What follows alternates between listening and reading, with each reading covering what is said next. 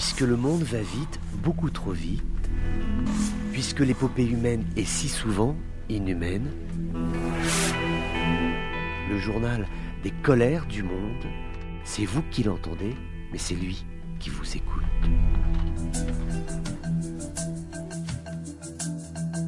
Bonjour à tous, bienvenue dans ces colères du monde. Nous allons avoir une semaine dominée par la diplomatie, en la présence du haut diplomate américain Antony Blinken qui entame une grande tournée proche-orientale ainsi que en zone Maghreb. Dans un premier temps, il va rencontrer les ministres des Affaires étrangères de Bahreïn, des Émirats ainsi que du Maroc lors d'un sommet assez unique en son genre, hein, en présence du ministre israélien des Affaires étrangères. L'objectif est de réfléchir à la sécurité globale de la zone et puis plus précisément sur la question du nucléaire iranien. Le chef de la diplomatie marocaine, Nasser Bourita, est arrivé hier au Negev pour prendre part à ce sommet qui a été qualifié d'historique.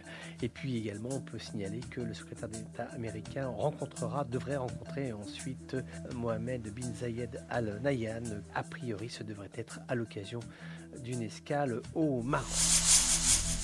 En Algérie, le procureur de la République euh, du pôle pénal économique et financier du tribunal Sidi Mohamed, donc on est à Alger, a requis une peine de dix ans de prison assortie d'une amende de un million de dinars, ceci à l'encontre de l'ancienne ministre de la Culture, euh, déjà Toumi, qui est poursuivie pour des chefs d'accusation qui sont liés à des affaires de corruption. L'Algérie, c'est également euh, ces décisions qui avaient déjà été prises par le président Tebboune, appelant à ce qu'il n'y ait pas d'exportation de produits alimentaires, ceci dans le contexte actuel hein, de tensions sur les livraisons en provenance d'Ukraine et de Russie, et puis également lutter contre la spéculation. Et bien lors du Conseil des ministres, hier, le président algérien a réitéré ses demandes à la plus grande vigilance quant à la réexportation qui est bel et bien interdite hein, sur tous les produits qui sont notamment subventionnés, le sucre, les pâtes, les dérivés du blé ainsi que les huiles de table.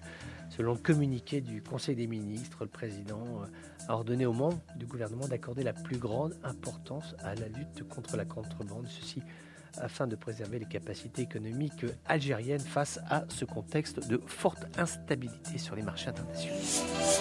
On continue de serrer les vis en Tunisie. Le ministre de l'Intérieur a annoncé qu'il a décidé de retirer tous les gardes de sécurité rapprochés qui étaient alloués à environ vingt-trois personnes, des députés, hein, bon, qui depuis ont été gelés, également des hommes d'affaires qui avaient pu se sentir menacés dans le passé. Eh bien, le ministre de l'Intérieur, Tawfik Charfeddine, lui estime qu'il n'y a pas de crainte à avoir, donc que toutes les gardes rapprochées qui leur étaient attribuées vont être supprimées.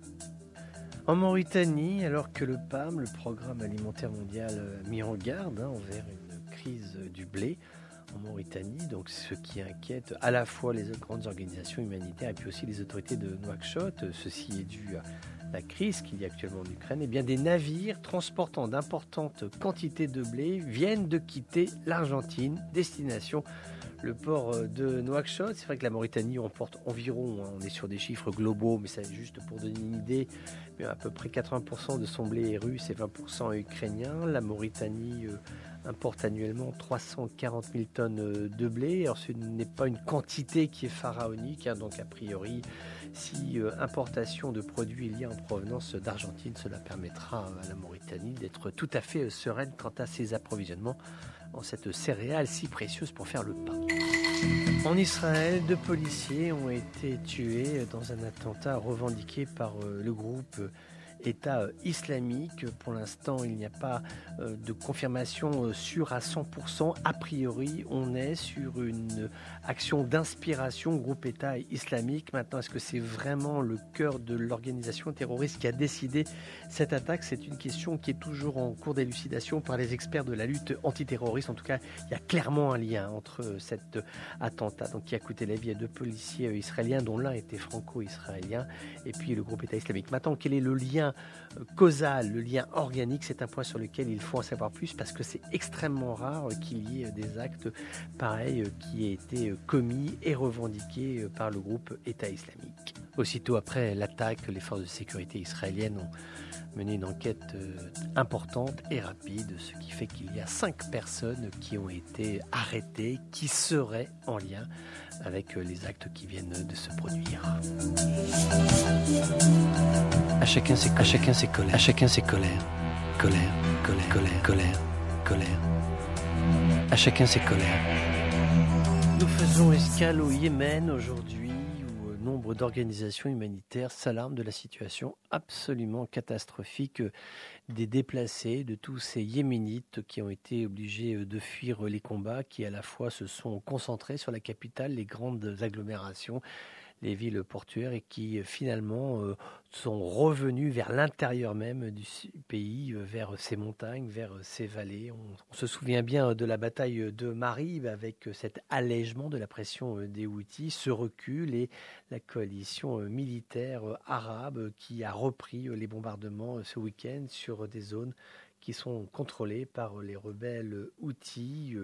Également, il y a toujours cette pression militaire exercée sur Sanaa, donc on est sur le nord du pays, dans la région méridionale de Hodeïda, donc là on est sur l'ouest du pays. Il y avait une sorte de trêve qui était observée par les Houthis, c'est une trêve qu'ils avaient décidée unilatéralement, celle-ci devait tenir soixante-douze heures sans qu'on puisse véritablement s'en expliquer la raison, puisqu'il n'y avait pas un train de négociation qui était assorti, ce que demandent pourtant les autorités gouvernementales yéménites ainsi que la coalition qui est engagée sur ce terrain dimanche.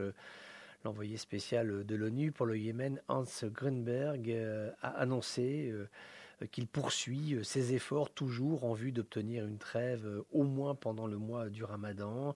Il a appelé une nouvelle fois à la désescalade, à ce que des mesures soient prises par toutes les parties au conflit, de telle façon à ce qu'il y ait un allègement de la pression militaire, de la pauvreté.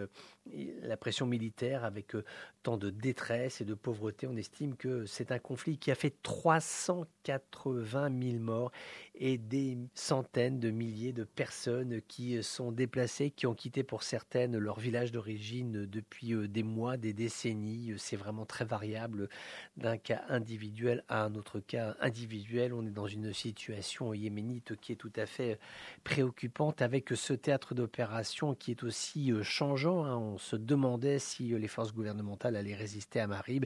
Elles ont tenu, la coalition arabe est intervenue, mais maintenant il faudrait réussir à stabiliser la situation pour que le dialogue puisse reprendre. Et c'est vrai qu'au jour d'aujourd'hui, tout cela semble éminemment complexe. En tout cas, il y a un véritable désintérêt de la part de la communauté internationale qui a les yeux rivés sur le conflit en Ukraine, qui a les yeux rivés sur le Proche-Orient, par exemple avec cette importante tournée d'Antony Blinken qui va être présent dans la région. Est-ce qu'il va parler du Yémen ? C'est vrai que le Yémen est pourtant un dossier très important, mais que la priorité des priorités pour l'Amérique, ça reste la question du nucléaire iranien. Le Yémen sera certainement abordé d'ailleurs à, la, à l'occasion de la tournée de Blinken, mais est-ce qu'il en sera vraiment le point d'or ? Vraisemblablement non.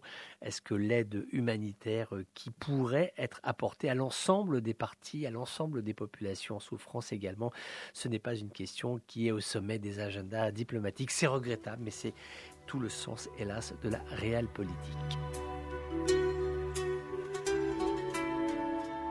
Voilà, c'était les colères du monde d'un jour comme les autres, mais qui n'étaient pas tout à fait comme les autres.